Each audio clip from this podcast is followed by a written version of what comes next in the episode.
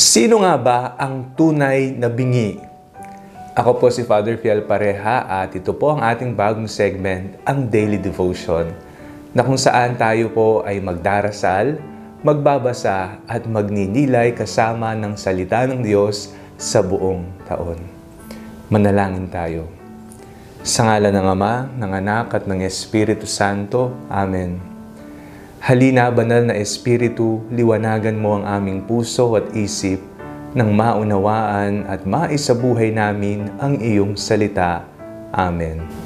Our Bible passage for today is from the Gospel of St. Mark chapter 4, verses 23 to 24, and I read it for you. Let anyone with ears to hear listen. And he said to them, Pay attention to what you hear.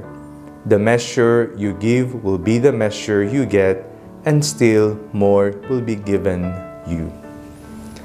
Ang daming tinig sa ating kapaligiran at hindi natin alam kung ang mga tinig na ito ay totoo, kung ang mga tinig na ating naririnig ay mapapakinabangan natin, makabuluhan, mahalaga, o may kaugnayan sa ating buhay.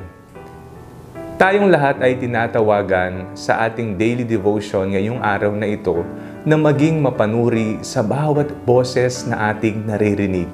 Kaninong boses ang kailangan nating laging pakinggan? Walang iba kung hindi ang tinig ng Panginoon. Saan natin mapakikinggan ang tinig ng Panginoon? Una, sa mga karanasan natin. Sa mga karanasan natin nangungusap ang Panginoon sa mga masasaya, kahit sa mga malulungkot, mga karanasang tayo sawi, tayo takot, hindi natin alam kung ano ang gagawin. Iba't ibang uri ng karanasan. Ang mga ito ay may kahulugan at kabuluhan sa ating buhay. Nangungusap ang Diyos sa ating mga karanasan. Ang pangalawang paraan kung paano natin mapakikinggan ang tinig ng Panginoon ay sa pamamagitan ng panalangin. Ang panalangin ay hindi lamang puro pagsasalita sa parte natin. Mas higit doon ay ang pagsasalita ng Diyos sa ating puso. God speaks in our hearts through prayer. Every time that we converse to Jesus, He is actually responding to us.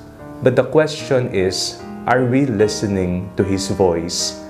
Tayo ba ay nakikinig sa Kanyang tinig o pagkatapos nating sabihin lahat ng ating kahilingan, humihinto na tayo sa pagdarasal at hindi natin binibigyan ng pagkakataon ang Panginoon na siya namang magsalita, mangusap sa atin.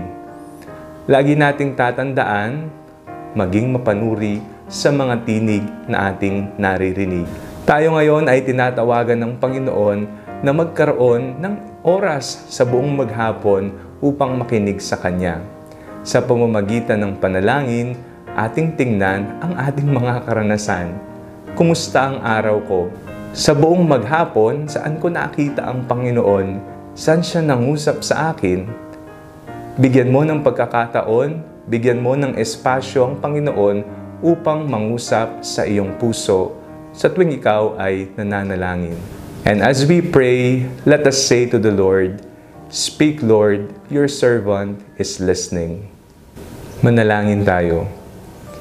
Amang mapagmahal, maraming salamat po sa pagkakataon na ibinigay ninyo sa araw na ito upang makapakinig sa iyo, sa iyong banal na salita.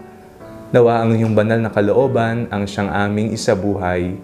Maging mapanuri nawa kami sa lahat ng aming naririnig at ang tinig nawa ng aming Panginoong Kristo ang palagi naming pakikinggan. Sa ngalan ni Jesus na aming Panginoon. Amen. Sa ngalan ng Ama, ng Anak at ng Espiritu Santo. Amen. Huwag niyo pong kalimutang i-like, mag-comment po kayo sa video ito at i-share po ninyo ang video ito sa inyong pamilya at kaibigan. God bless you.